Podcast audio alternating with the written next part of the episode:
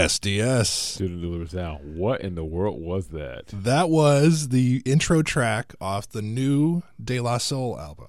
Really? That got released last week. Oh, well. Yeah. There you go. Yep, exactly. So I am so excited to be here today. Yeah, it's a good day.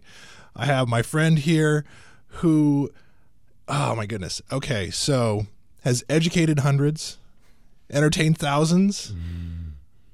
I would say educated thousands and thousands. Yes. And entertained multiple thousands. I like this. Yeah. I like this. I mean, I'm not to no, toot your own horn. Toot my own horn, but toot, man. I just, I just want to make sure that beep, beep. The tootin' is loud enough. Yeah. This is good. Well, and to quote or paraphrase Bob Costas, as a performer, one of a kind, and as a man, one of the kindest. Tommy Gallen. Thank you very much. I appreciate it. I'm so happy you're here, man. I'm so happy to be here. This is really cool. Yeah, when you first mentioned that you did this, I was like, this is what I want to be doing, so let me get on the show with you. Yes. Well, I we have so much to talk about. Yeah. And I know you from teaching some improv. Yeah. Teaching improv. But you do a lot more than that. I do. I teach, well, which I could start from the beginning. Do it. Start from where you, yeah. How did you get into this, man? I didn't get on my baseball team when I was in freshman year of high school. Okay. And I came home sad, and my mom was like, why don't you try out for a school play? And so I auditioned, got on stage, and never got off. What was the play? The first one that I did was 12 Angry Men. Wow. Yeah. And diving into it. Yeah, that was the first straight play.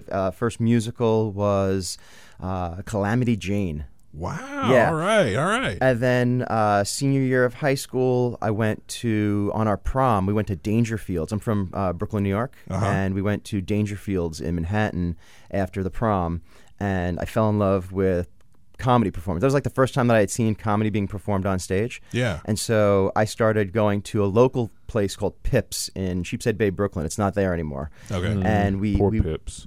Was that? Said poor Pips. Yeah, Pips. It was like it was actually a pretty decent club back in the day. Like their biggest name was Andrew Dice Clay was there all the time. I think he was one of the up and coming people that started there. But I started doing stand-up when I was 17, and then I studied acting in college, and then I got to the end of college, and I didn't know what to do with myself, so I went to law school. And, yeah, I know, it's... Wow. Okay. Yeah. Wow. Well, I knew so many people that had been going into law school, and I was like, they're not that smart. So I always had this idea, like, you had to be, like, super intelligent, and you had to be have the best grades.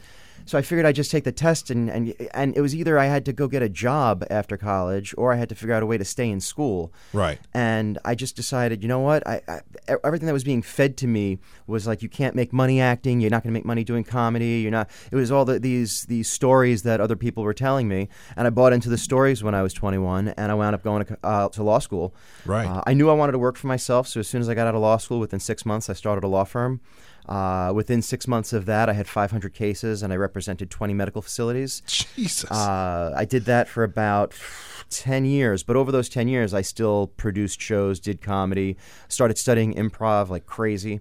Right. And in 2010, I sold my law firm, and I started teaching improv to lawyers, and I got the course accredited, so lawyers could get their continuing education credits every year by taking my improv classes. That's brilliant. Yeah, and that was my ticket in then to start teaching at a theater, because no other improvisers could teach this. The only person not only qualified but certified to do it was me. Right. So it was kind of my way of backdooring into the teaching of improv, and I was able to get the theaters in New York to coach me through how to be a good improv teacher. So then I did that, but then I've been performing ever since. And then in 2013, we just decided to throw all of our stuff in a car and just drive to San Diego and live here. And it's been a crazy ride. What was that decision like? How'd that go down? It was literally one night I was walking to the theater. I had no idea anything was going to happen. I got a phone call from my wife. She had opened up Craigslist that she had been looking for some reason months earlier at the San Diego Craigslist page. And when she opened it up, there was a job there for a fertility nurse. And she's a nurse. She was in a fertility clinic. So she called me and she said, should I apply? I was like, why not? I mean, what's the worst that could happen is they're going to say no, and everything is the exact same as it was 2 seconds ago. Right. So just apply. So she applied. They interviewed her on Skype the next day. 2 days later, they made her an offer. 3 days later, not even 3 days, three days. So 1 day after the offer, we accepted it. And 4 weeks later, we packed our car and just drove. And that was it. I told my boss, who was running the People's Improv Theater in New York, that this was something that was I've always wanted to move out of New York. I'm a New Yorker through and through, but I wanted to try something different. And he was crazy supportive about it. You know, it's the improv philosophy of say yes. Say yes to the things that are in front of you. Take chances. Take risks. Figure it out while you're falling down. You know, let things unfold as they will. And if you need to course correct, course correct. Right. And I've used that philosophy in so many different parts of my life, and it just seemed like the right move. And now we're here 3 years. We haven't looked back. It's perfect. I immediately started teaching improv here, performing, and I perform every week. I teach every week. It's fantastic. That's great. Yeah. That is excellent. Now, you know, you were saying that people were sort of telling you stories. Sure. When you were moving from theater to law school. Yeah. Did you have the same amount of pushback when you were like, hey, I'm going to move to San Diego now? Only from family. Yeah. Yeah. I mean, I had a 4-year-old and an 8-month-old. So I was moving the first grandchildren away from the grandparents, so that was difficult for them. Always tough, yeah. And that was really it, though. That was really it. Like, everybody else, and even my parents now are very supportive. They come here all the time. We go out back to New York on a regular basis. So, you know, everybody's so busy. And again, you tell yourself these stories like, oh, if you move across the country, I'm never going to see you again. And that's just nonsense. That's some story you're telling yourself because you're trying to keep the status quo to protect you and to make yourself feel comfortable. But at the end of the day, it was the right choice. And I see, you know, friends, forget about friends. I didn't see friends when I lived in the same city as them, you know, maybe once a year. Right. And now when I spend time with people that I don't see on a regular basis, it's really, this sounds like a cliche, but it's really quality time. Like you value that time, you make good of it, you do good stuff with it. You don't just sit around and listen to each other breathe. Well, that's so intentional too, because you really have to carve out that time. Oh yeah. So that makes it more valuable. Absolutely. And it's finite. It's finite. It's like, we know we have a week together. We know this week is going to end. We have to make use of it. Right. I like that. Yeah. That's good. I wonder if there's a way to do that with friends here. No. I don't know. I think it's a mindset, and you have to have that. Like, most people wait their entire lives to do the things that they're passionate about because they don't realize that that's finite also, right? Yeah, that makes sense. So It's a matter of, I think that's why improv is great, because it's a common passion. So almost all of my friends in San Diego are improvisers. When I got here, that was my tribe that I found myself in. And so while I don't hang out very much outside the improv community to go to bars and to hang out and stuff because I have a family, I think that we share that passion. So I get to see all my friends on stage or from the audience or at the lobby or at the bar in the theater. Right. Maybe the way is to, you know, the people that you're with, find out what your common interests are and then do that stuff together. Now, tell me about that exchange when you first came to San Diego. Did you have improv connections here, or did you just like skydive right into it and be like, hey, I'm Tommy, let's get into this? Yeah, I had expected. See, I wanted to move to L.A. Oh, and as we all do. Yeah, yes. I mean, and I wanted to move to LA because a lot of the people that I've never really been that interested in being famous, or, you know, that's not really, in fact, I try so much to think about how I could translate what I do into things that would be more profitable, like movies or TV. But at the end of the day, I'm a stage person. I like to be on the stage and to have a live audience in front of me. So my idea was all of my friends that I had been performing with had moved or had started to shift out to LA, and I thought, well, let me start moving out there. That's where the natural trajectory is. But my wife didn't want to move to LA, and she had never been to California. So we did a trip years ago. 8 years ago, we went from San Francisco to LA to San Diego, and she was like, "I'd move to San Diego." Right. So I thought, all right, I got my foot in the door of California. I'm 2 hours away from LA. This thing came, the wind of her job took our sails and brought us here. So I thought when I moved here that I'd be going back and forth to LA on a regular basis. Mm-hmm. Then when I got here, I got like the bug to get on a stage. So I started taking improv classes. And then I stumbled upon Finest City Improv, which was a little group of people that were doing shows at the Moniker Warehouse and really yeah. See, like I don't know the history of this. Yeah, they were doing shows at different space. They had two house teams. They were teaching a level 1 class maybe, and it was always at different spots. And it was there was side stage improv, and that was also like an offshoot of National Comedy Theater. Right. And everybody was doing these independent shows, and then. The first time I met Amy, who owns Finest City, she had invited me to a show at the Moniker Warehouse, and it was fantastic. It was a lot of fun. And then the next time she invited me down, she invited me to the Lafayette Hotel to see this raw space that was just office space. Mm. And then we went into that office space. I met Matt Harris, who's my two-prov partner in Bicoastal, Bicoastal Experience. Yeah.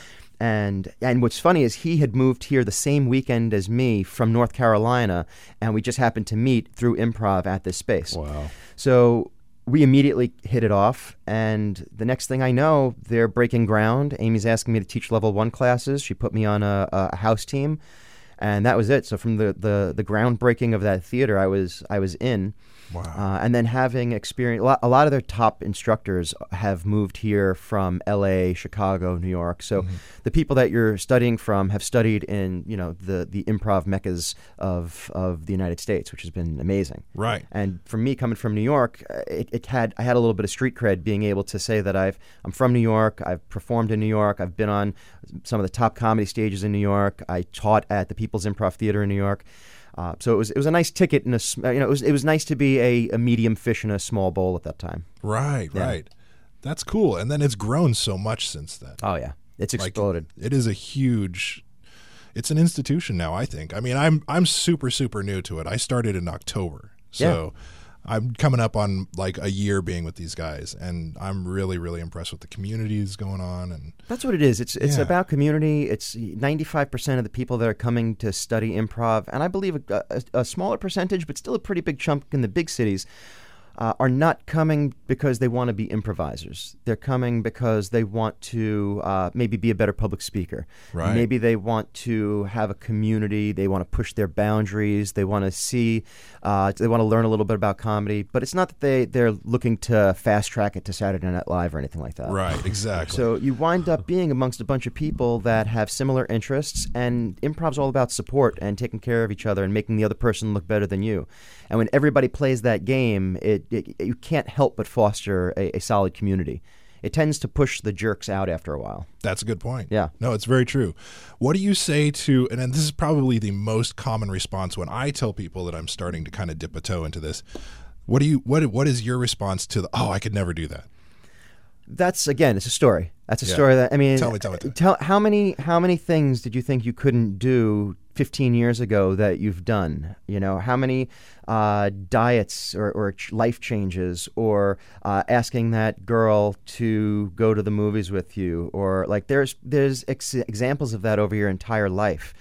And most of us tell us that story again because your brain can be a jerk. Your brain wants to keep you safe. It loves you, and it wants to keep you protected. So it tells you a lot of stories about what you can't do.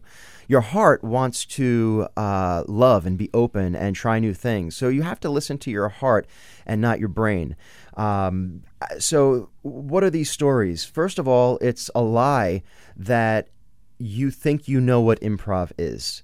Or that's true. You know, without trying it, yeah. You have no idea. You have no idea. It's like saying, I can't do magic. But once you see how the trick is done, then you can do that trick. It's just, my dad used to have this great saying, everything's difficult until you know how to do it.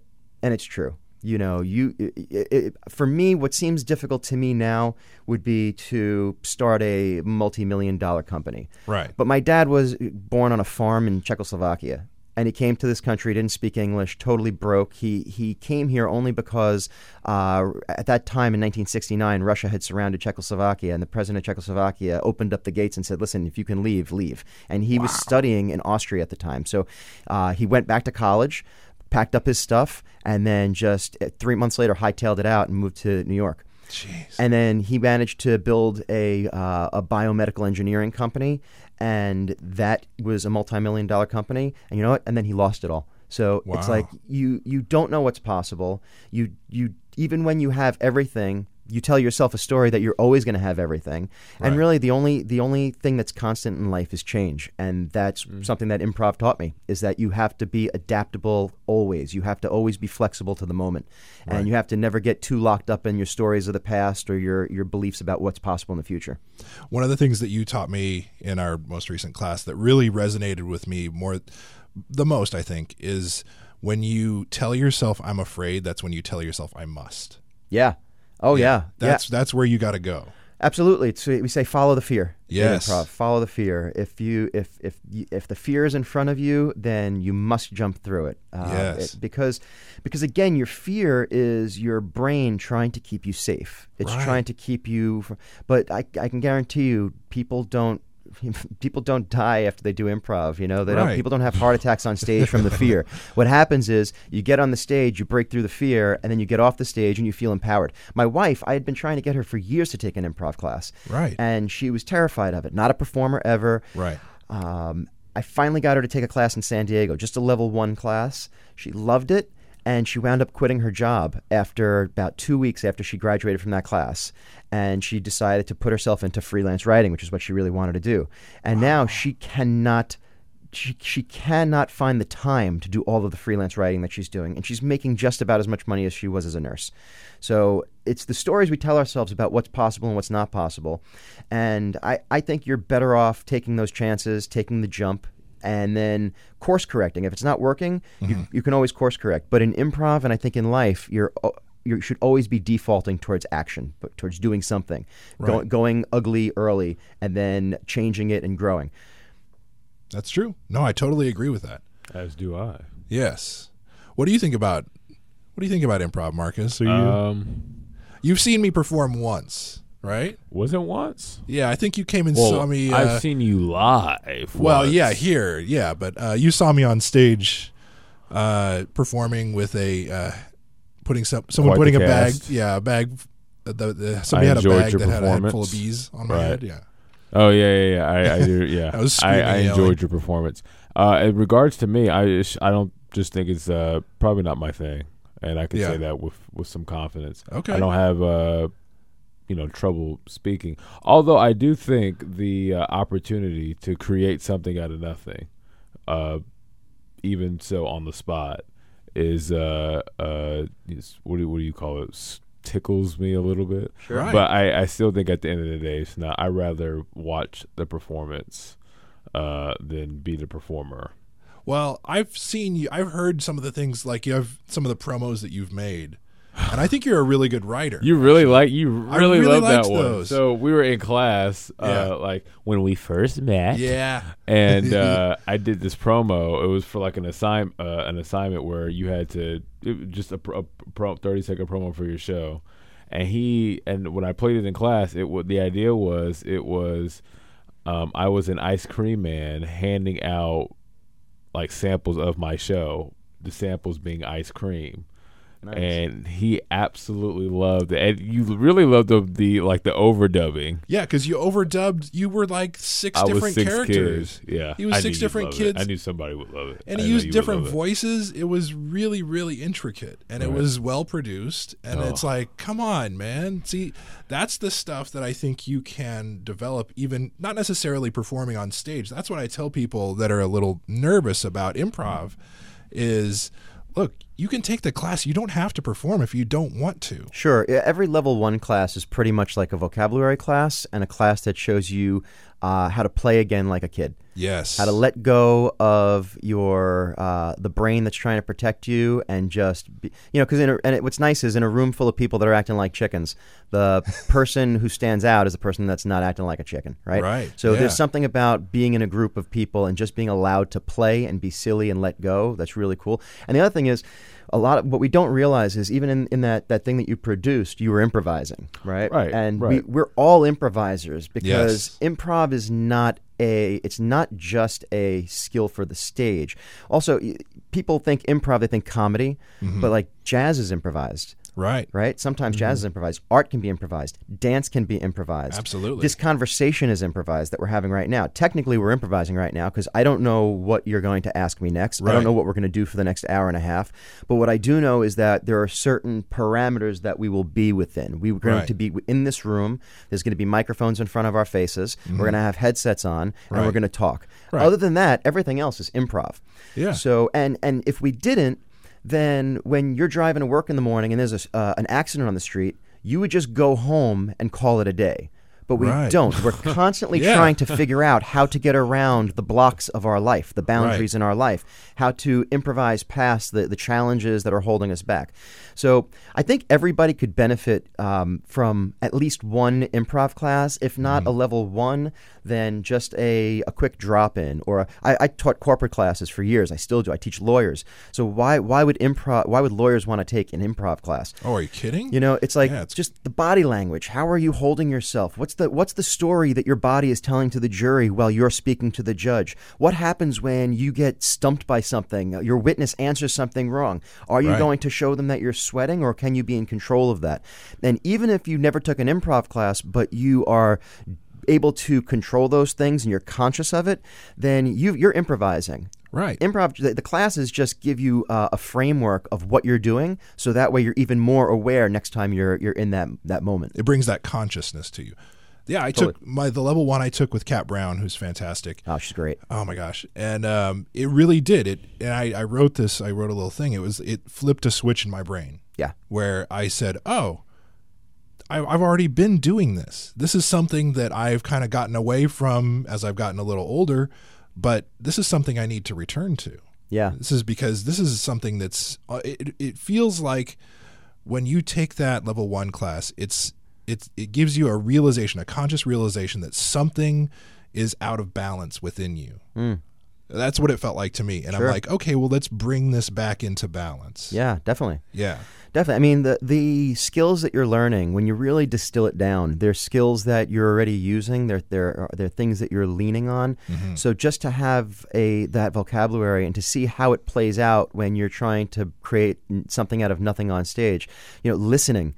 How many times we say, listen, listen, listen, but people listen mostly just for their turn to respond rather than listening to learn and then listening to transform. You can tell when people are doing that, by the way. Sure. Like if you're talking to somebody and they're just like it's the entire facial expression. It's in the eyes of someone that's just and it's actually quite annoying. It's almost like a runner at the starting blocks.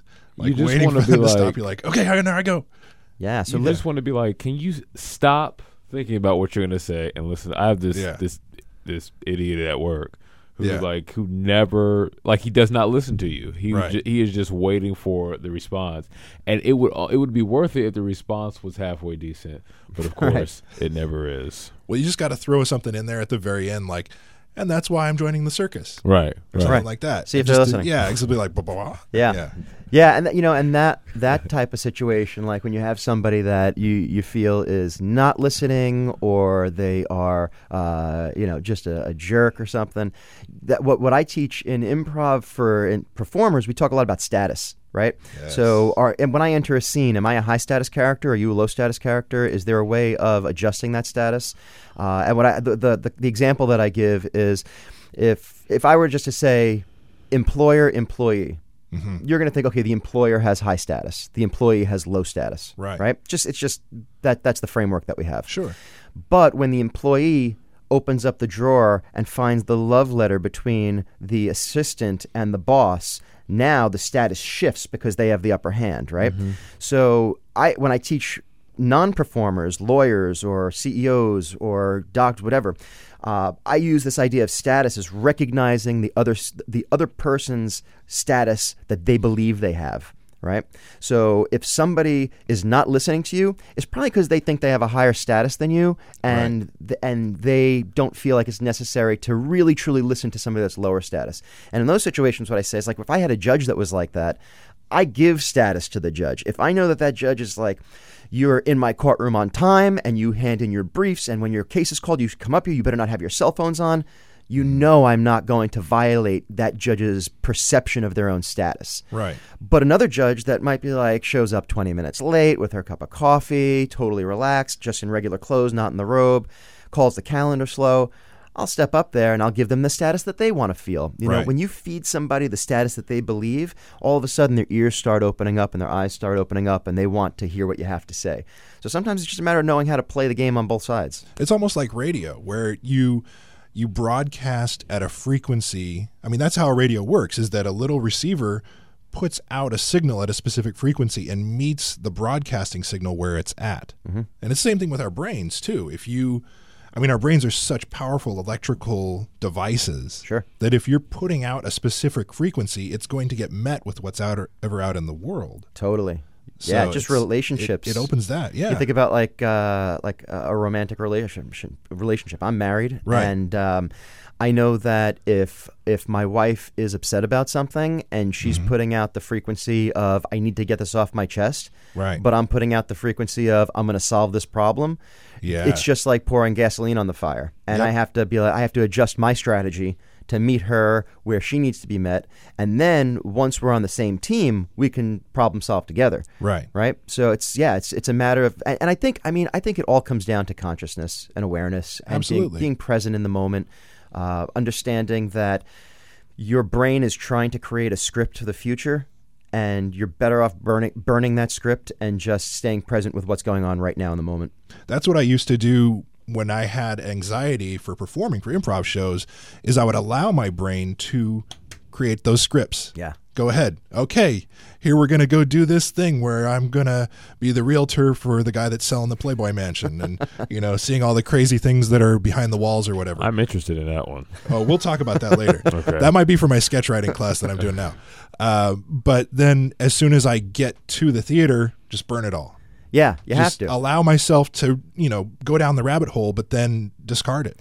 Yeah, the thing is, you're not in control of that rabbit hole. That's your subconscious trying to protect you again. And fighting it isn't going to help you. No, it's going to make you more nervous. Exactly. It's going to make you more nervous. Exactly. And honestly, I truly believe that the mistakes that we make on stage, that we then justify and weave into something brilliant, are way more interesting and funny and entertaining than when we're writing something on the sidelines. Because that thing that you're writing on the sidelines is not going to happen anyway. Every single plan you ever make in your life will be adjusted at some point. So you cannot be married to them. Otherwise, the space between expectation and reality is going to be big enough that all of your miserableness and pity and upset feelings are going to sit in there. Which you're going to just put on display, because those are the framing on either side of that. Totally. Yeah. Oh, my gosh. Yeah, I've done that many times where I've gone out on stage and said, okay, I got this great thing. I'm going to go out there. And then the other person says something completely different. I'm like, oh, toss that. Got to toss it. Yeah, you have to. You have to. And it's better that way. I prefer that, actually. It's freeing. Once you submit, once you surrender to that philosophy, it's very liberating, because you cannot make a mistake. And when you're playing with other people that their core belief is, my job is to make you look better than me, then you can get it. I did a show recently where my scene partner, Matt, I was proposing to him. Okay. And he was my girlfriend in the scene. We were at the end of the show, and he got so excited that he flailed his arms back. He wound up hitting a chair that fell into the audience. Oh my gosh. And which, you'd consider that a huge mistake. You're not supposed to throw things into the audience, mostly. Mostly not. He didn't intend for that to happen, so it was an unintentional move. And I immediately came out and I said, "Did you just throw the chair out the window?"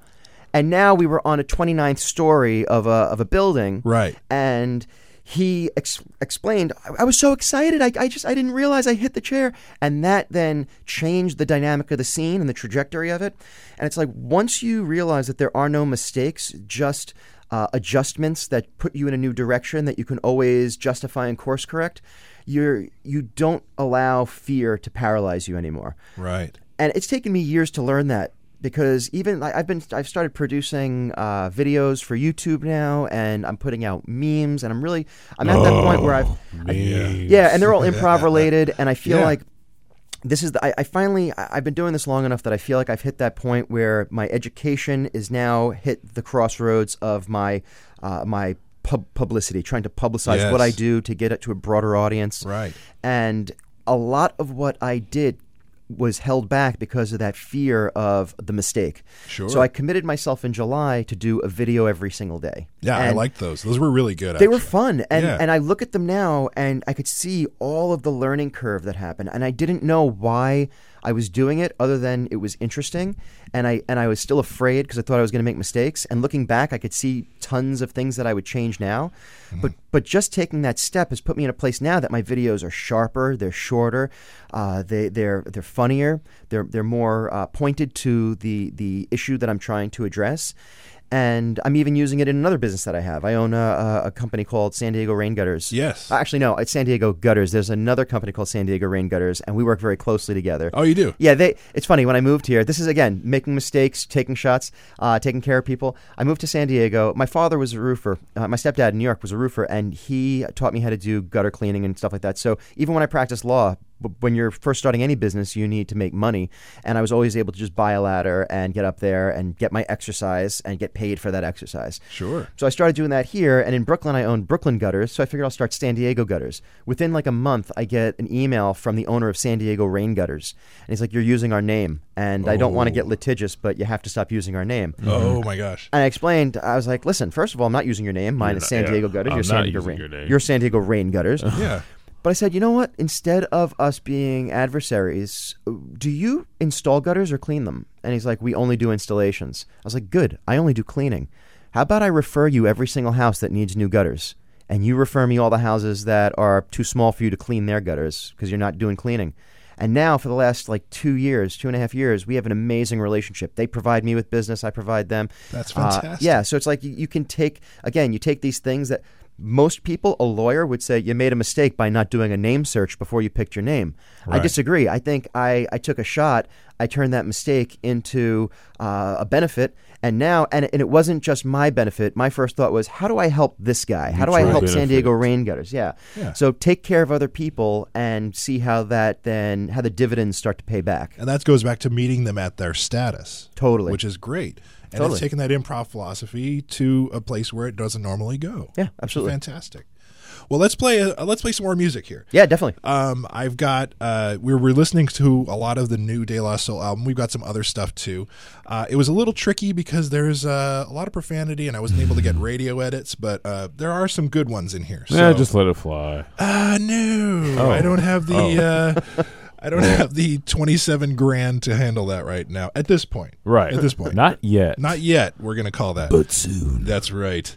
All right. This is actually the, that was the intro that we kind of played. Yeah. It was a little intro with Jill. Who was the vocals on that? Jill Scott. Ah. Jill Scott is really, really good. I've got some other stuff with her that we can play as well if you're interested. But this one is called Royalty Capes. And it's pretty good. It's a different flavor than the traditional De La Soul that you think, like Me, Myself, and I. For sure, it's 20 years later, right? Yeah. And in fact, De La Soul has an interesting place in my heart because they had a song that was part of the Judgment Night soundtrack. Did you ever see that movie? No, I don't think so. The movie was forgettable. It had... Rude. Well, it was okay. But the thing was the soundtrack was good because they did every track was a hip-hop artist and a rock artist together. So De La Soul and Teenage Fan Club had a song on there, and it was really good. Yeah, and it's all 90s stuff, but it was... Stop it. That's what I love, the 90s. Oh, the 90s. Oh, man. That's when I got turned on to all this. But this is cool. This is a new permutation that they've got going on. So we'll listen to this and get back on the other side of this on SDS. Student Delivered Sound. SDS. Student Delivered Maggots. Don't do it. We were talking about gross stuff in between the songs. We heard De La Soul, and then we heard a little bit of People Under the Stairs with OST featuring Odell. It totally sounded like you said, we're De La Soul, which I had no idea. Yes, we are. Get ready. We're going on tour. We're going on tour tonight. Okay, where are we playing at? Let's see, San Diego. Where would De La Soul play? Yes, we're in San Diego. I don't know. I can't even. I was surprised to see that. August. I'm on Facebook. I'm a member of a group that's like '90s hip or old school hip hop. Right, right. And I saw there that this album was coming out, and I was actually blown away that this wasn't bigger news. Yeah. You know, at Tribe Called Quest, I think, has an album coming out. I'm excited for that. Me too. They're probably my favorite 90s hip hop. Right. But like De La Soul, I loved in the 90s. And I thought they were bigger than what my brain would be, you know? I thought that like a lot of brains would be on that and be like, hey, this is a big thing, and I'd see it, but apparently not. Well, I think that there were a couple albums that got released, you know, in over the past decade or so that were like, take it or leave it. Yeah. Oh, okay. So I think that may have lowered their buzz a little bit. Gotcha. But Tribe, I'm really interested because, what is it, Fife Dog passed away. He did. Yeah. I think it's stuff that he recorded before that. Oh, really? I think so. Oh, my gosh. Yeah. Because I don't know if you ever heard some of his solo stuff. Not too much, no. Yeah, I have a couple of his solo songs, and they're actually really, really good. Again, not playable on the radio, but really, really good. Yeah, it's a challenge trying to find a lot of that kind of music that I want to play because the language was like 90s hip-hop. Don't you just edit it yourself? Weren't you doing that for a while? It sounds terrible when I do that. What do? You put it like on a GarageBand and hit a button or something? Yeah, just like a little... Well, usually I just like drop the volume right when they curse or like halfway through the curse word. What you should do is you should... I know exactly what you're going to say. Overdub yourself saying a less vulgar word. Yes. Buttons. Pumpernickel. Yeah. I actually did that. Remember there was a stand-up comedian that I had on the show. Yes, I remember that. Well, I had a recording of this stand-up comedian. He was telling a story, and he used the N-word a lot. Yeah. And it was central to the story. Mm. So I was like, I actually recorded me saying the N-word. And over. And the funny thing was that was actually funnier than the story, so it kind of took away from the story a little bit. It worked seamlessly. It's funny. I think that you think about like vulgar words, and the more we like restrict words, the more taboo they become, and then the more like vulgar they appear. And like I've been listening to a whole lot of podcasts lately. Yeah. And after a while, like they're podcasts that I have three children. I would not let my children listen to them. Right. So they don't really need. I'm adult and mature enough to self-regulate. Sure. But after a while, listening to it, the words don't have the same meaning. Right. Yeah. Well, and that's why I'm excited right now in this generation that everyone has a cell phone and they can look up whatever they want and have it in their hand at any time, because it does take away a lot of that taboo, like, oh, this is restricted. Sure. I mean, even if it's, you know, a terrible example, but it is an example, is porn. Mm-hmm. You know, back in the day, you're like, oh my gosh, I'm going to have to like, I remember at like 16 trying to get a Playboy. And like, oh, well, I have to go dress like an adult and go try to buy it from the liquor store. Shut up. Playboy. Stop it. Well, how tall were you at 16? Play. At 16, God, I was... Wait, 16 is...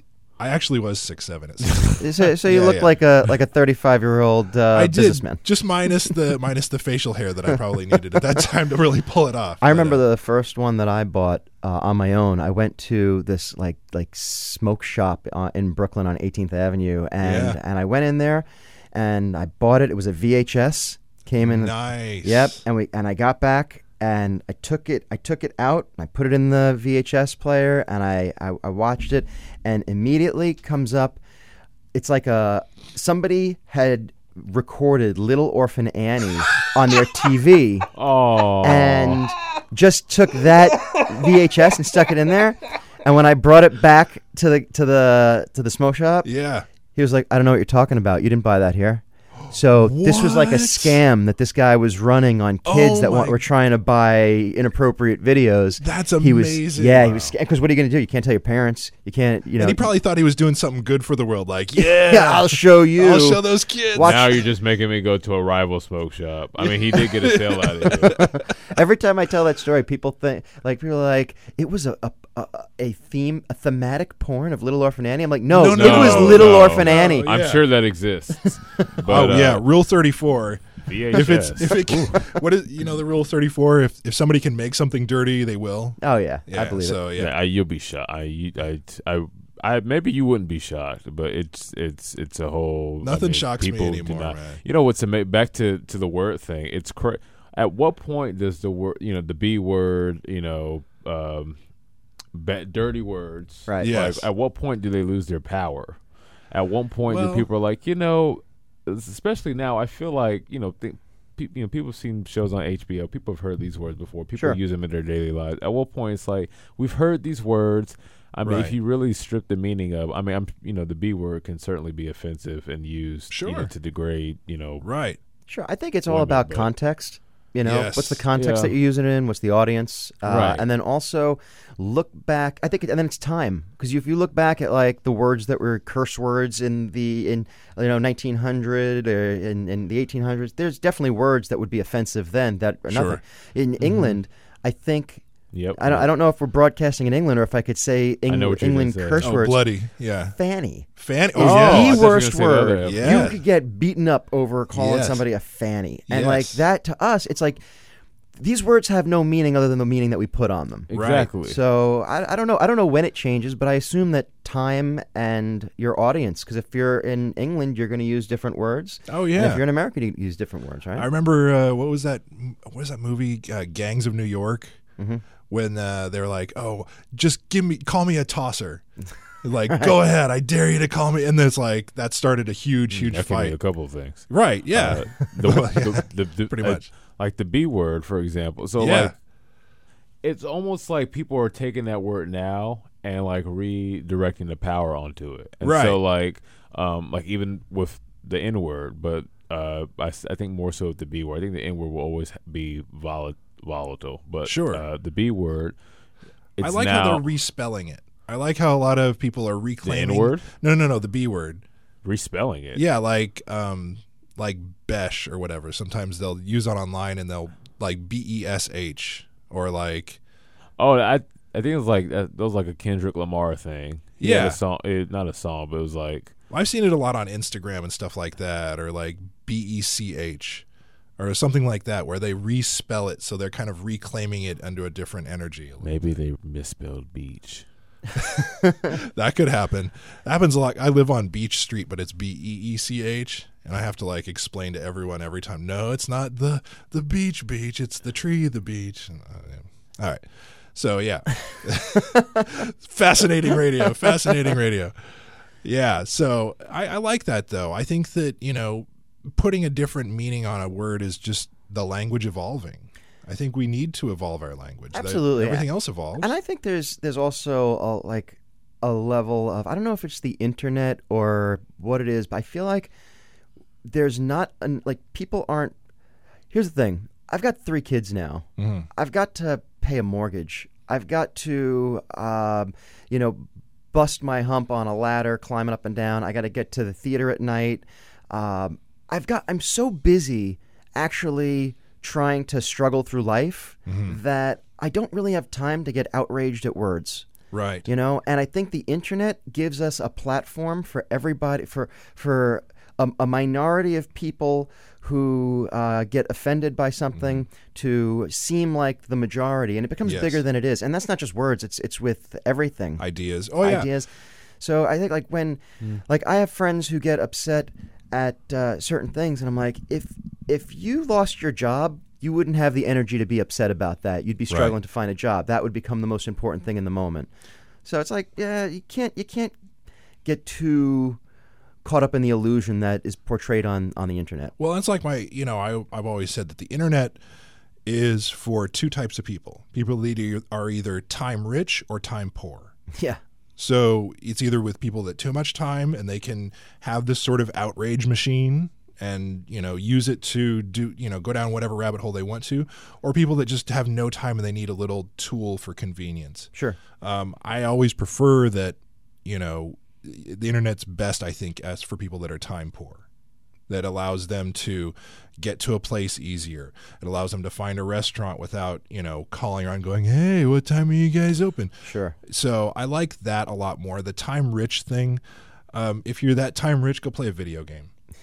You know, if you like that sort of thing, then play a video game online. Yes, in a chat room. Yes, that's the real. If you really want to get outraged, that threw it out of whack. Right? Oh my gosh! Start a Twitter account. I was just listening to the Dr. Drew podcast, and he had Jay Moore on. Oh yeah, Jay was talking about how he spent 2 years in an argument with a guy in like a New York Jets chat room or something like that, and for 2 years it was just a battle, fighting, and this guy's like avatar was a Jimmy Page picture, and then he changed the picture to his self-portrait at the prom. For 2 years he had been fighting with a kid that was 16 years old. Yeah. Oh my gosh. Yeah, 15, it was like 15 to 17 he was arguing with this kid for 2 years. And I think that's a tough thing, because it's almost like the age ladder. You're kind of pushing negativity down the age ladder, which I don't know is necessarily a healthy thing. You know what I mean? Let's not skip over the fact. For 2 years, he was arguing with somebody, and it was just, he thought he was right. He had his convictions, and they were just, because you've seen those. I'm sure everyone, although I'm sure most people, with more important things to do with their time, don't squirrel down on the YouTube. Oh, that's a cesspool. Sure. And I mean, whose mind are you ever going to change? Right. That's the thing. Well, they've released a lot of studies recently too, even like with political posts on Facebook. It's like, you're not changing anybody's mind. You're just going to reinforce people. I stopped. I used to be so bad because me too. After being a lawyer for 10 years, one of the reasons I wanted to get out of law, I had to get out of law, was because I could not it started to change who I was into an argumentative person who loved the argument just for the sake. It was like a game. Right. And but it bleeds into your other relationships, into your into my relationship with my wife, with the kids. So it's like you have to step away from that. But I used to get into these terrible arguments online, and I would, as a lawyer, I could corner you in and like clearly show that your own arguments prove my point and turn it back around. But it didn't make any difference. Yeah, to what end? Yeah. That was like, just because you pointed me out as being wrong doesn't mean I'm actually wrong if I don't believe I'm wrong. Yeah. Right. Yeah. Well, and that creates a whole subculture of not listening to reason. Sure. Right. It's like, it's sort of that fact-resistant mentality. I heard that the quickest way to get somebody to dig deeper into their position is to present facts that show the opposite, because belief is in our minds. What we believe is so much stronger than the facts that are presented to us, because it's very easy for us to just discredit those facts because we feel a certain way, and it's tough to be able to let go of that. I think I'm wondering if the way that we have our methods of communication now make that a little too easy to do that, to make you dig in a little too fast. No, it because even as it's more easier now than ever to just go and read something, and people don't read anything, and then people are so entrenched, and I think the internet, the advancements, it allows you to be more entrenched, because you can filter and just read what you already believe, and there's also anonymity on the internet. There's the idea. Louis C.K. was talking about kids. That's the worst. He was talking about kids, and like how if I'm a kid and I poke you and I call you a jerk, and I could see it hurts your face, and I go, oh, that doesn't feel good. I just hurt you. But if I say that on Twitter, I sit back and I'm like, oh, I felt great. Yeah, and I never get the negative consequence of actually empathizing with another human being. So you put that divide. I mean, look at Anthony Weiner. Right? Yeah. Here's a guy who has ruined his marriage, ruined his career, and at the same time just can't stop, because there's that level of, well, there's still this thing in between me and reality. Right. Even though reality grows out of that eventually, in that moment you cannot connect with what is true and what's actually going to happen. There was an interesting video on the BBC where they had some guy that was a troll on the internet, and they tracked him down in person, and they confronted him on camera, and he was trying to be so reasonable and trying to be so nice, and like, but at the same time, like, nope, but that's also my position, so I'm gonna. And it was interesting to see that change. So when you present them with the reality that they're creating, it changes their tune a lot. Yeah, I've tried lately with like these videos that I've been producing that if I get negative feedback, I I will be open to any feedback. I'll be open to any notes, but I won't defend myself. Yeah. So if I put up a video that says something about improv and saying yes to things, and somebody types back, there's got to be a time to say no to something, right?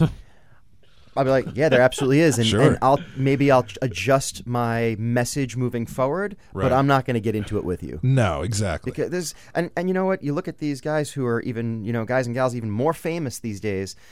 They're doing shows, and then, like, I can't imagine what it's like to have to go back to the internet for validation, you know? Yes. You know, everybody's laughing at me. I'm in a room of 5,000 people. I'm getting great applause. Right. Then you run to your hotel. How many clicks did I get? How many people liked it? What are the comments? That's a tough mechanism. Oh, yeah. Yeah, that's because it allows people to, you know, skew things a little negatively.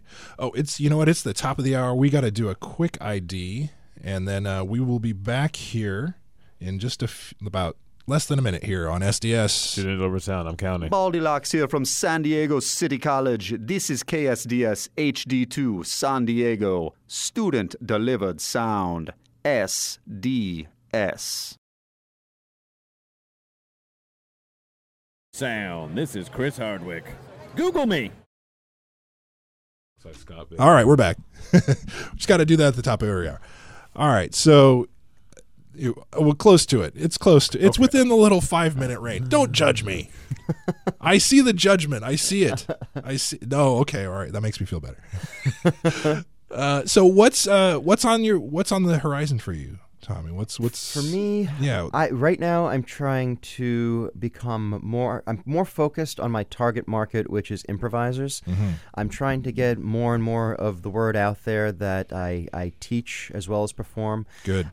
Because I'm starting now to apply to. Now that I've got all the babies out, I don't think we're going to be having any more. Congratulations, by the way. Thank you.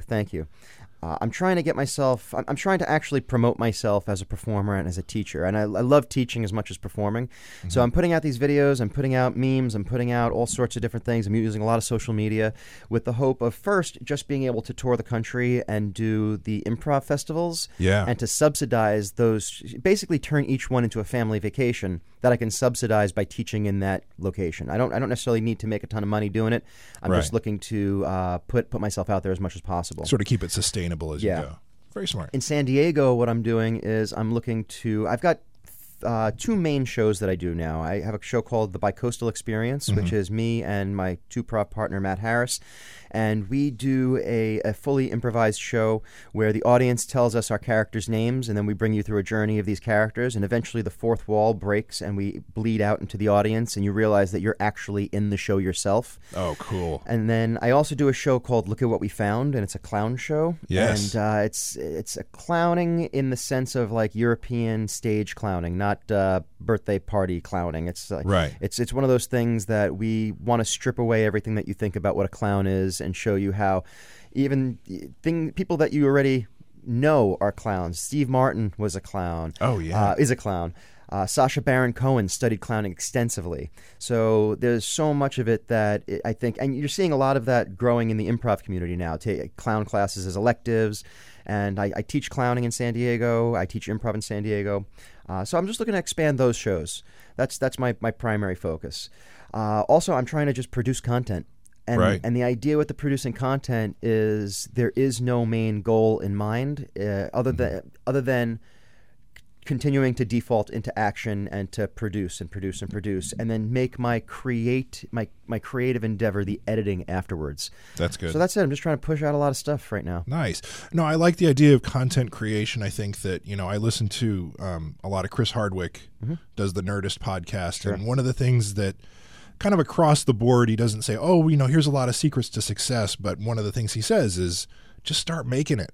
Yeah. There's such a low barrier of entry nowadays to create what you want. Absolutely. That just start doing it. That's how a lot of the people that are really successful right now are getting recognized, because they're just already doing it. Yeah. And it's a matter of being comfortable with failing.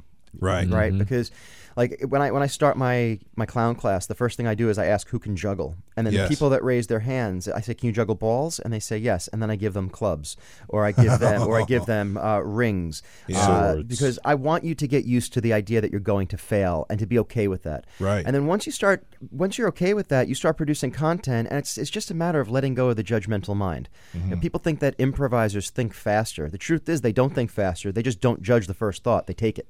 And then they adjust as they're moving forward. It's way easier to have more ideas and to create more when you've got forward momentum. Yeah. When you're constantly stuck in square A because you're too afraid to just start, you're never going to get anywhere. It's so like coasting down the hill with the brakes on. Yeah, exactly. So that's all I'm doing right now is producing a lot of content. I've focused all of my websites and my ideas right into my personal website, which is tommy-gallon.com.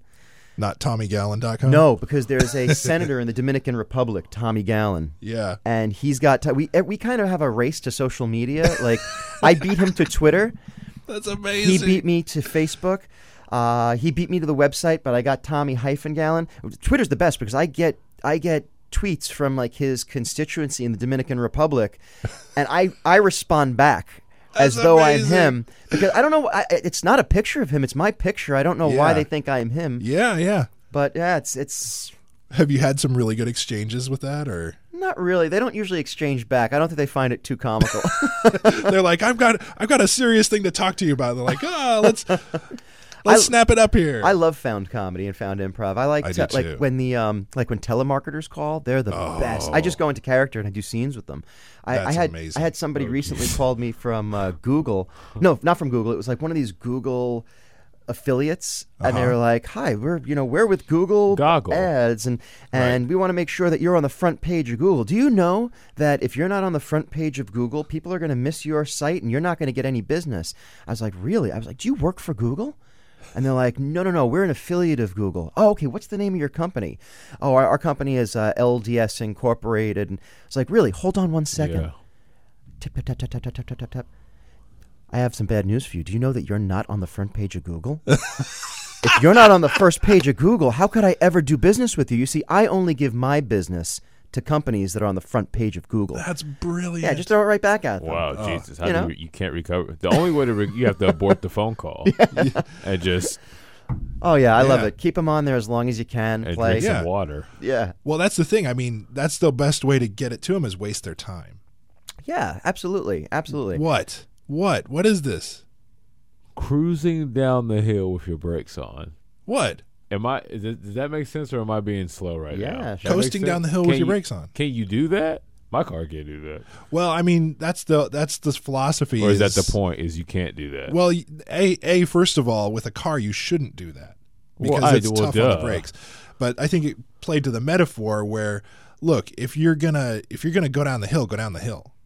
Don't just be like, oh my god. Take your foot off the brake and don't fear the forward momentum. Right, exactly. Instead, you can't. Yeah. You're not going to go down the hill with your foot completely on the brake, and that's what most people do. Right. And then some people will kind of ride the brake because the fear is like, am I afraid? I'm going to try it, but I'm still afraid. But I'm going to try it. I'm afraid. Which, carrying the metaphor even further, messes up the people in front of and behind you. Sure. Totally. On the street. If you're going to carry that metaphor even to a metaphor accepted, John Fink. Hey, I'm here for you, buddy. As soon as you said it, I'm like, you're like, wait a minute. I coasted, my foot is on a brake. Some people do. He is. Oh, it's the super tall guy. Sorry, there's a guy here that's taller than me. It freaks me out. He walks by every morning. Yeah, and he's like really people taller. Okay, I'll just lay it out right now. People taller than me make me really nervous. I'm super used to being the tallest guy. Sure, of course. That makes you nervous? It makes me nervous. It scares the hell out of me. You and I, how tall are you? 5'10". 5'10". I'm 5'7", 5'8" on a good day. Yeah. And I'm very used to people taller and shorter than me, so I've kind of fallen into just this acceptance that I'm right in the middle of everybody. I could imagine that if you're the tallest person your whole life, that when you see somebody taller than you, it's like, oh my God, that's an alien who could eat me. Right. That's the thing. It's like up here is like my private beach. It's like even if you have a private beach, if you see some guy way off on the beach all the way down there, you're like, get that guy off my beach. It's sort of that mentality. B-E-E. Yes. C-A-A. Thank you. Yeah. Nice callback. Nice job, Marcus. But like you guys who says you don't improvise, Marcus? Yeah, see? No, but like if you guys showed up at a party and okay, I'm trying to like translate this. Like if either of you showed up at a party and you were clearly the tallest person there, wouldn't that freak you out? Like a little bit, wouldn't that be like... It would freak me out, man, because that'd be a really short party. Right. Exactly. That's the thing. It's like, I'm trying to think, like, what would freak other, like, normal-sized people out? I do. We have this coworker who's, I believe she's 4'8". Oh, sweetie. Oh.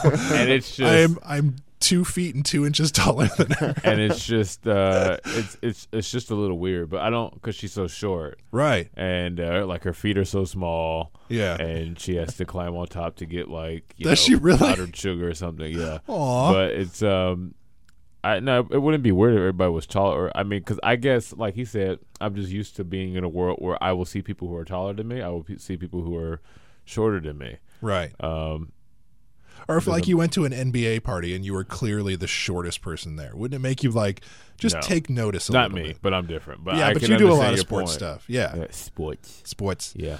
Is your wife tall? My wife is 6'3". Oh, okay. There you go. Yeah. So yes. But I have dated women that were very short. Like, once upon a time, I dated a woman that was 5 foot. Wow. Yeah. And the nail in the coffin to that relationship was out at the mall. Uh-oh. I was holding hands with her, and somebody asked me why I was treating my daughter like that. Oh, well, that actually went better than how I thought it was going to go. Okay, well, no, that was, I'm scared of where you thought that was going to go. You know. That was bad enough, believe me. I was like, oh, this is so uncomfortable now. I just watched a Law and Order. Oh, that'll put your mind in weird places. The messed up thing about Law and Order is, so, like, I don't like that type of show. Like, the only thing that... Well, then why are you watching? Will you let me explain, okay, Jonathan? Okay, go ahead. Oh, so now I'm the guy that you're railing. Okay, Can I explain? Go ahead. So, let the silence sit. It's part of the humor. All right, dramatic pause. Get on. All right. So, the thing about Law and Order is like, I do not like those shows. I mean, unless it has, like, the cheese where it's, like, CSI... Okay, or CSI Miami. Maybe you'll get me into it. But the thing about Law & Order is those first 2 minutes you cannot turn off. So, like, if I'm watching something, you know, whatever, and then Law & Order comes on afterwards, and I see those first 2 minutes where it sets up the next, 40 minutes. Right. And it just hooks you. Right. Then after you get past the 2 minutes, it's always like, well, how did this happen? Oh, 15 minutes have gone by. Oh, now an hour has gone by. It's almost like I was watching watching The Matrix. And I was like, I'm not gonna. This movie's 3 hours long. Yeah. And then 15 minutes. The first 15 minutes go by, and I'm like, well, who is this Morpheus? Well, was Lawrence Fishburne a good actor? I know he was good in that kid where he's. You're gonna have to narrow it down. He's in a lot of stuff. That really? Lawrence Fishburne? Yeah. He's an accomplished actor. He's been in a ton of stuff. What's that movie? Is it Boys in the Hood? No, it might be Boys. It is Boys. Is it Boys in the Hood? I think it is Boys in the Hood. Either that or Do the Right Thing. Yeah, see, I haven't seen Do the Right Thing. I don't know if it's Do the Right Thing. I don't know. I don't know. Yeah, see, this is one of those things that the internet's great for. It's basically like, oh, okay, find me the answer right now. Also, yes, one of the things the internet is great for, Google his daughter.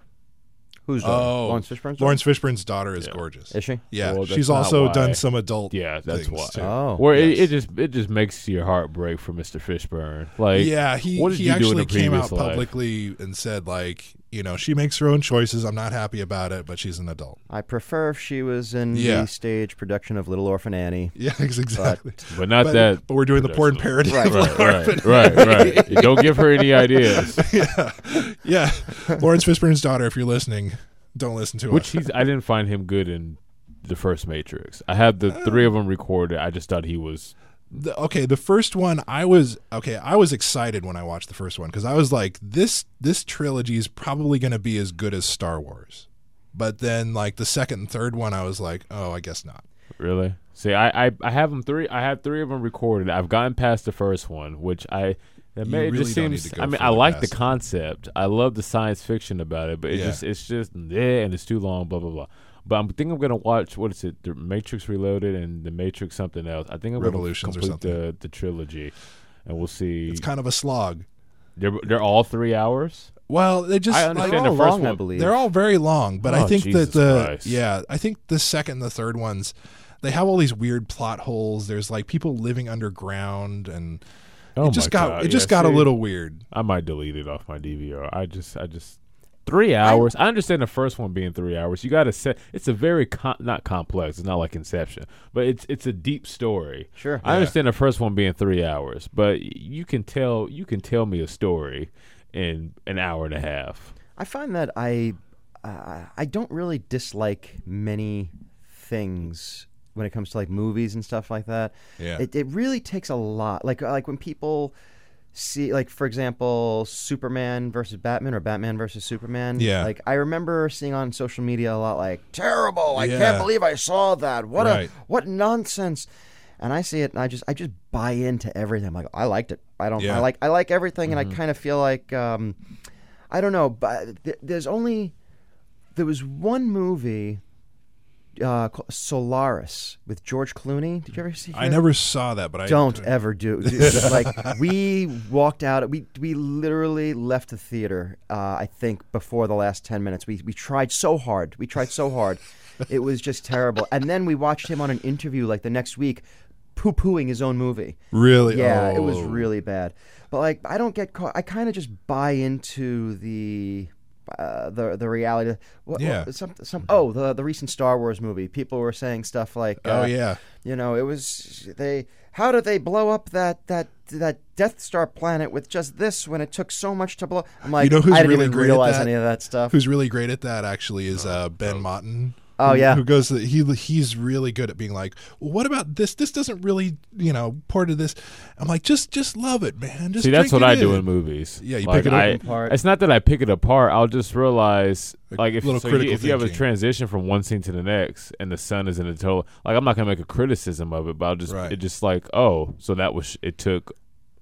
It took a lot to either shoot that scene, or they started it at 12 and finished it at 4 o'clock. It's just the little details. Like but like the inconsistencies, it won't bother me, but it is something. It'll catch your eye. Bad acting gets me the most. Yeah, bad acting. I can only there are certain. I can only take so much. Yeah, there's some actors that name them. Come on, Kevin Costner. I can't watch any Kevin Costner movies because every single character is Kevin Costner. Right. He's the same guy in every single movie. Keanu Reeves. Keanu Reeves. If he plays the right character, it's fine. Yeah, but exactly, it's still Bill and Ted. Yeah. So it's like there are certain actors that they just don't do it for me because I'm tired of seeing them. Like show me. I like it when when the actor melts into the character and you almost believe like that's a different person now. Right. Mm-hmm. I do and like Angelina Jolie's good at that. Michelle Rodriguez, I know she's a bad actress. She's not a good what does that mean? She's successful. I don't find her at all as a talented actress. However, anytime she's in a movie, I will watch that movie. Right. She's just attached to good movies. It's just she has a bad she plays herself, and herself is kind of dull. Right. But for some reason, like I appreciate her dullness even while realizing she's not a good actress. No, I get that. I'm going back to Kevin Costner. I can't really watch him because I know things about him in real life. Ooh, do tell, John. Hey. Well, as a massage therapist who's been in the industry for 20 years, I know people that have worked on him, and he is not a kind person. Oh, yeah. I can imagine that. Yeah. He doesn't have a kind-sounding name. I don't know how you could be famous like that and not just be the nicest person because don't you know that everybody's looking to take you down? Well, and everybody's your boss. Yeah. Because basically, you know, your favorability rating is how you get your paychecks. I mean, that's why I love meeting people at Comic-Con that do like cartoon voices because they are so generous with their time and they're so appreciative. and they're great people. And I think that's one of the cool things about improv too. And I was listening to Mike Birbiglia's he was on on the Nerdist podcast talking about his Don't Think Twice movie. Sure. And his wife was saying, you know, I just noticed that your stand-up comedian friends are so mean and your improv friends are so nice. And so there's this different kind of community as, you know, improv versus stand-up and, you know, screen actors versus voiceover people. Sure.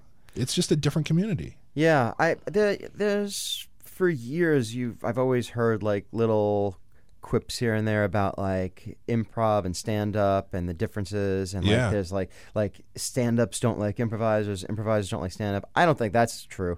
No. But what I find is like I've never really been good at stand up because I don't have the self discipline and it's such a solo like focused it's almost form. Like you're just selling your jokes. Yeah, you're selling your jokes, and there's a lot of self-deprecation, and not all stand-ups by any means, but I do find that when there's something different about creating something on your own than collaboration with others, and improv's a collaboration with others, and you can only get so far being the showboat or the superstar or the leader. Like you have to kind of follow the follower and be willing to submit to other people, and it's just I think different people gravitate towards it. Oh yeah, it's a different personality that succeeds in that sort of environment. Sure, absolutely. There's a lot more money in stand-up. Oh yes, there is. But if you're doing it right, Jerry Seinfeld. Oh yeah. Well, and you know we have some of our improvisers like Christina Perry who does stand-up, and a couple other people that are really good. Oh yeah. Yeah, I saw her at Madhouse. She was great. That's awesome. Yeah, I would love to do stand-up. I just every time I've tried to jump into it, it's like I start it, I write my jokes, I get out there, I start playing them, and then as soon as I miss that first night, as soon as I let myself that first like excuse, it all comes tumbling down. But with improv, I'm accountable to the people that I get on stage with. Right. So if I don't show up, it's like we were talking about with the internet and how easy it is to make a comment about somebody. You don't see how they react. If I don't show up, the next time I show up, or if I don't show up for two things, I don't show up for rehearsal, eventually I can start to feel the vibe that everybody's giving me like, hey, why aren't you here? Yeah. Where nobody gives that to you in stand-up. If you don't have the drive to do it yourself, nobody's going to keep you on your game. Yeah, they're like, so long, more room for us. Sure, yeah, absolutely. Right, no, I totally get that.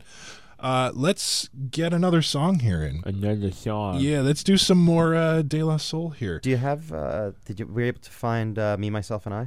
No. I can pull that, actually. I will pull that here while we're doing a couple other things. Cool. But in the meantime, let's do one of their other new songs. This is actually De La Soul and Snoop Dogg together. Oh, nice. So they did a lot of cool little, you know. Woof. Yeah, that's right. This one's called Pain. I think it's appropriate here on SDS. Student Delivered Sound. What was that all about? Why is pain so appropriate? Because I just listened to the lyrics. Damn it! All right, here we go. And we're back. SDS. Student Delivered Sound. Had to play some George Clinton. Well, yes, sampled George Clinton on some De La Soul. That was their most famous one. Me, Myself, and I. Yeah. Yeah. I like that one. Before that, we had Black Star with Definition. Black Star, which was Mos Def and Talib Kweli together. Which is his name again? Mos Def? No. Talib Kweli. Okay, sure. That's that album of them together as Black Star is a really good complete album. So that's one. If you haven't heard that, it's worth the listen. Talib Kweli. Yes, and he's done a lot of cool stuff too. He had that one recently called "Get By," that was really good. Get 'em High with Kanye West. No, that's not what we're talking about at all. He did a song. Talib did. Yeah. Okay. You think I'm just making this up? I thought you were just making stuff up. With Kanye West. Okay. Called "Get 'em High." Okay. It's actually a really good song. All right. You should go listen to it. All right, I will. Speaking of Kanye West. Oh, Jesus, don't do this. When are we buying tickets to go see his show in L.A.? Look, just because... Have you... Hold on. Have you seen his stage setup? It's a floating stage. Yeah, I don't want to pay that much money to see... You don't even know how much it is. Tickets? How much is it? You don't even know how much it is. I can guarantee you it's more than I'm willing to pay. They actually are expensive. I looked this morning. I was like, oh, my God. How much are they? Okay, so here's the thing. So since there's no stage, since the stage is in the air, right? Think about that, by the way. Yeah. General admission is on the floor. I think I saw 325. Go. Oh, man. And I was like, now wait a minute. Beyonce is charging like 170. This is too to sit money. In the bleachers. I love you, Kanye, but I'm not paying $200-$300 to see you. I've paid the most. I've paid for tickets were I saw Roger Waters do The Wall. Oh, at Yankee Stadium and close-up floor seats, like maybe 10th row floor seats, and I think those were $500 each.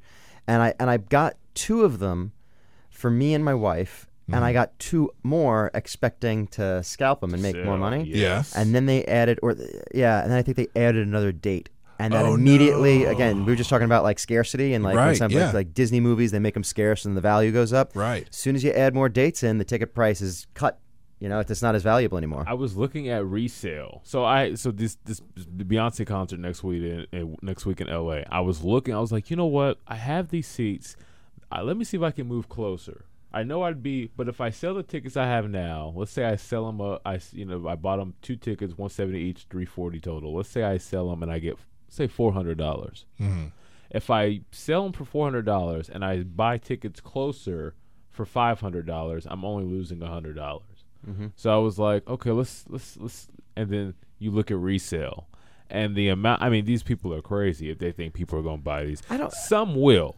But really? To mark up a ticket that you bought for, let's say, $400 to sell it for $900, I mean. Have you? Is this like on StubHub? Ticketmaster. Ticketmaster, oh, okay. Yeah. It's crazy. Now, I know some websites are better. They're crazy. No, I would say worse. Like, I've seen things where prices, even the day of, they're still trying to get rid of them for like $1,500 a ticket. Yeah, you're crazy. And I feel like. See, every time I try to do that, it backfires and I lose money. Right. I did that for Paul McCartney tickets when he was at Citi Field in New York. Okay. And I bought tickets. I expected to buy like an extra one to sell it, and it just didn't sell. And I had to give it to my brother and just take him because I wasn't going to let the ticket go to waste. You got to eat the costs. But that's crazy. Like, are these people on StubHub? Are they really selling them for that much? They are. I have a friend actually. I have a friend that works for StubHub. Mm-hmm. Mm-hmm. And people are doing it. I don't get it. It's so, well, for lack of a better word, it's so ephemeral. Like it you have to catch it at exactly the right time and under the perfect circumstances, and it's such a gamble. And you know, at this point now, you've got performers that are trying to subvert that. Sure. So you have to not only outsmart the public, but the performer that's providing the tickets. Yeah. So you've got all these things working against you. So you have to be very, very lucky. Some of the tickets were like, okay, so I can understand if you're going to charge a ticket you bought for $800, you sell for $9,000 if it's front row. Sure. But some of these seats are like behind where I am. The original price is $180. These people are selling it for $400. It's like, why would? It's not worth it. Right. To be that far back. It used to be illegal.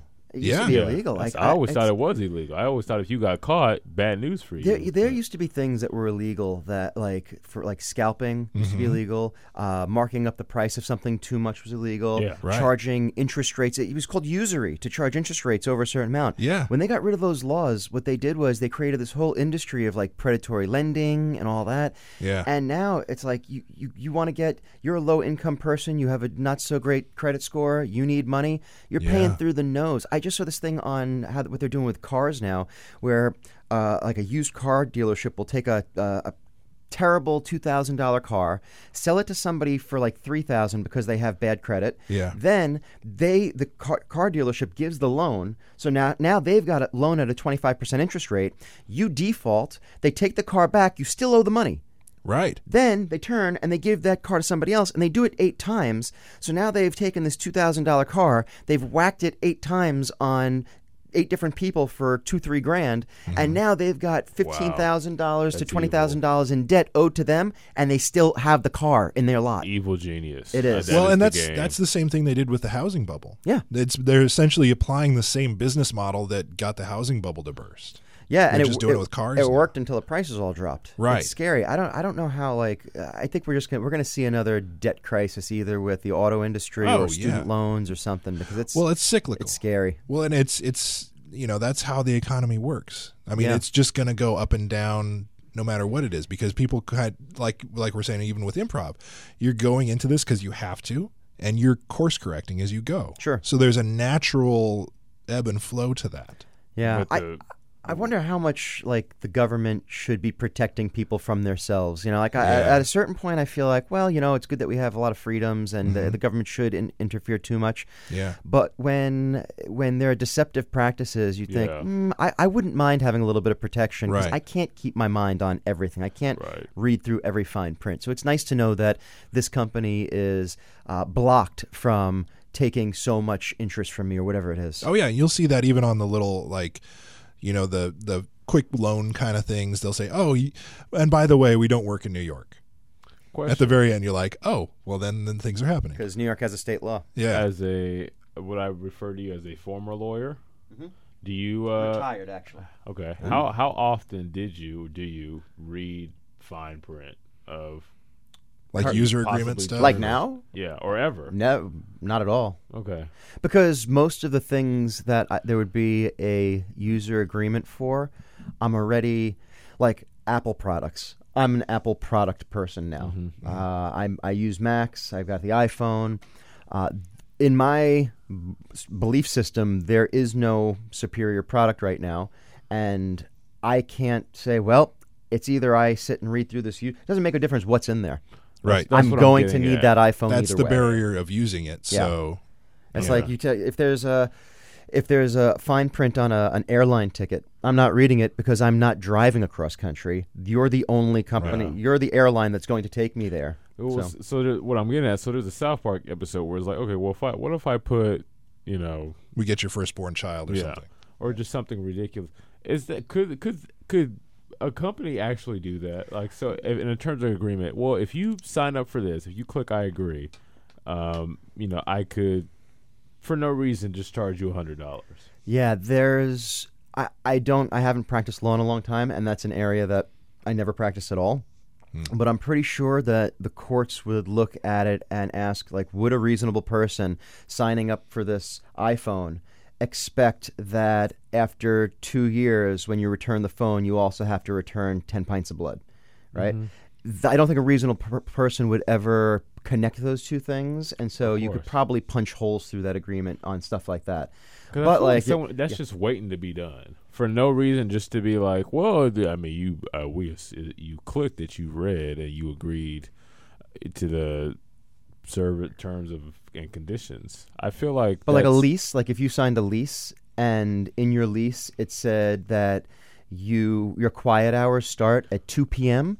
That might sound ridiculous to you, but that would be something in the terms of a rental lease. They could put that in there, and you should probably read through your rental lease. I kind of feel like the rental lease, those are things that even your parents tell you, okay, you have to read. Yeah.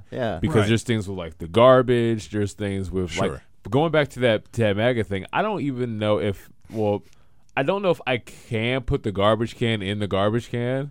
How hard is it to throw away a trash can? Right. Yeah, there's a good stand-up comedy thing about that. Carlin, trash can. Where else would I throw it away at? Well, and that's the thing. Maybe you just have to put it in a big trash bag. I don't know if I can. It doesn't mean I won't. Like they say, like on the garbage can, this place is being monitored by cameras. When in actuality, there isn't any cameras there. But yeah, so like there's all these type. I think the rental agreement type things are things that like. Well, that's why I think you have to read those. That's why I think that we need to have a better system for healthcare, because when you are having a medical emergency, you don't get to like shop around. Sure, you can't be like, oh, I'm having a heart attack. Let's check Yelp. Yeah, and see what the best hospital is, because I just need to go get treated. Yeah, so we need to have a different system for that, at least specifically. If there's anything that those like user agreements, contracts, fine print, if there's anything that any place where that's abused a lot, it's got to be insurance. Oh yeah, because insurance, what they do is they put in these vague terms, like. This is when I practiced law. I represented medical, chiropractors, all sorts of different doctors, medical facilities. And let's say you get into a car accident. You go to your doctor or your chiropractor that treats you. At the end of 3 months of treatment, they're going to send you to their doctor, the insurance company's doctor. And the insurance company's doctor is going to say, the treatment's no longer medically necessary.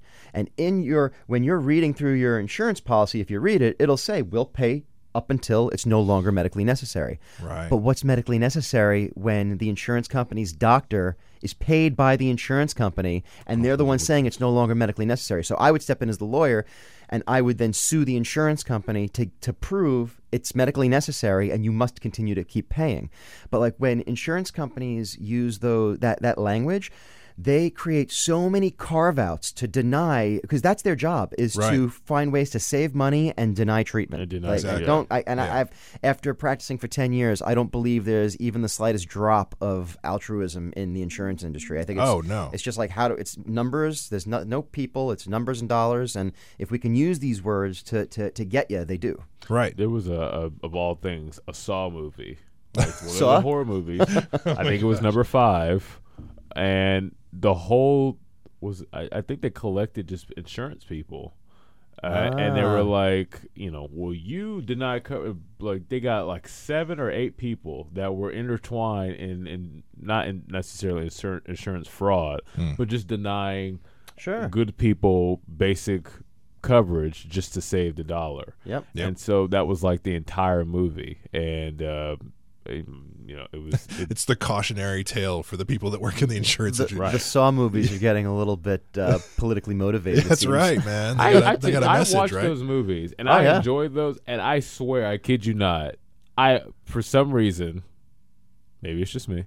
Okay. I hope someone agrees with me on this. I'm about what I'm about. I haven't seen any of the Saw movies, so I can't tell. They're great. The first few are fantastic. I am not a horror movie watcher. I'm not either. Yeah, the first few, or after watching, I can't believe you. The first few Saw movies, I was like, you know what? Be a good person, because if you're not a good person, some people in masks are gonna snatch you up, and you're gonna have to do something. That's terrible. The underlying message of a lot of horror movies. I mean, if you're the first one to have sex, if you're the first one to do drugs, if you're the first one to be a jerk, don't be. They're mean gonna to come that get kid, you. To that kid named Jason, who has deformities, right? Because that kid, he knows some things, right? And he is otherworldly, and he'll kill you. Well, and I think that actually it's interesting, because that goes back to the status thing. If you meet someone where they are at their status. Ooh, I gotta go. I'm parked in 2-hour parking. Sorry. Marcus. Wow, that came out of nowhere. I'm sorry. No, it's good, man. But like we were saying, though, if you meet someone at their status, if you meet them where they're at, that's how they communicate. Sir. Nice to meet you, man. That's a big thing. So it's you gotta meet Freddy Krueger at his status. You gotta show up with your own hand blades. Yes, yes. You gotta do the handshake, but you're kind of sharpening the blades at the same time. Shoom, shoom, shoom. Yeah, that's what it's all about. Oh man. Yeah. This has been great. I mean, I can't believe that we've been here for just about 2 hours now. This flew by. Exactly. It flew by. Isn't this fun? It is. Please come back. Oh, I certainly will. Okay, good. Yeah, I certainly will. I've been doing a podcast with my wife called The Lost Parents. Yes. And we got a little website, thelostparents.com. Cool. But I found that first few were a little clunky getting our sea legs. But now we stopped after the baby was born. We had our third son in August, and we're thinking about picking it back up again. So this was inspiring to get back on the mic. Yeah. Yes, well, I'm glad that's happening for you, man. And please, anytime you want to come back, you're absolutely welcome to. Absolutely. For people that are listening, how else can they get in touch with you? We talked about your website. Sure. Twitter, Facebook, give it all. So website has pretty much everything. That's tommy-gallan.com, and it's Gallan, G-A-L-A-N. So www.tommy, T-O-M-M-Y, -gallan.com. My Twitter handle is @TommyGallan. Snapchat, Tommy the Gallan. Nice. I have one other thing that's Tommy. So if you're not finding me under Tommy Gallan, look for Tommy the Gallan. And Lost Parents, lostparents.com. That's the podcast. My improv is Bicoastal Improv, but that's all through my website. Right. If you want to take improv classes, I teach at Finest City Improv. I also do private coaching. And... about the Juggle Gym? But the Juggle Gym is kind of like a summer project. When my gutter business slows down, I'm looking to create stuff and do stuff, and people had asked me that. So I've actually been thinking about creating something, because there's only so many people that wanted to learn how to juggle, but the improv community is exploding. So I've been thinking about doing ninja improv, which would be It would be limited to like 6 students. It would be drop-in workshops, 6 students, diagnostics, where we do scene work in the beginning. I identify your habits, and then I give you tools to get out of those habits. Good. So that's something I've been toying around with, but I haven't really launched yet. Okay. If you want to check out, I have a YouTube page, but I am not savvy enough to have 100 subscribers yet. So yes, go subscribe right now. Yeah, you can go on Tommy-Gallen.com. If you click on the videos link, you can see some of the links, and the subscribe button is there. Otherwise, my YouTube name is like UQR157B3. It just keeps going on forever. Right. But eventually I'll be Tommy the Gallon at YouTube also. Perfect. Yeah. Perfect. Awesome, man. Well, thank you so much for coming on. My pleasure. This will be a regular thing. This once we get the semester started, we're going to get a lot more eyes on the station, so there'll be more people interacting as we go. Cool. Yeah, we'll have some good times. Yeah, man. I like this big glass window here. I think we should do some like come to the window, win a prize type thing. That's a good idea. Generating some more listeners here. We do a trivia thing where they have to almost like let's make a deal. Like show up with a handful of peanuts and you get like a prize or something. We'll do something like that where they just can like show us something. Do you have acting students here? Oh yeah, I can give out free improv workshops as prizes. Oh my God, that's fantastic! Yeah, I'd love to promote to your acting and performers. Yeah, and we have we got a good theater program here. That one guy that was saying hi in the window is a good filmmaker, and he does good acting too. Ah, so. Beautiful. Yeah, I'd love to plug into more of the student body here. I mean, they're here. We can cross market and certainly pass value back and forth. So let's do it. Awesome, man. Yeah. Awesome. Well, thank you so much for coming. Thank you. I will be back. Let's see. Monday at 10 a.m. So thank you for listening. And let's kind of find a good song to get out of here. Do you know about Latyrix? No. Okay, we're gonna get out on Lady Don't Techno. And we'll see you next time on SDS.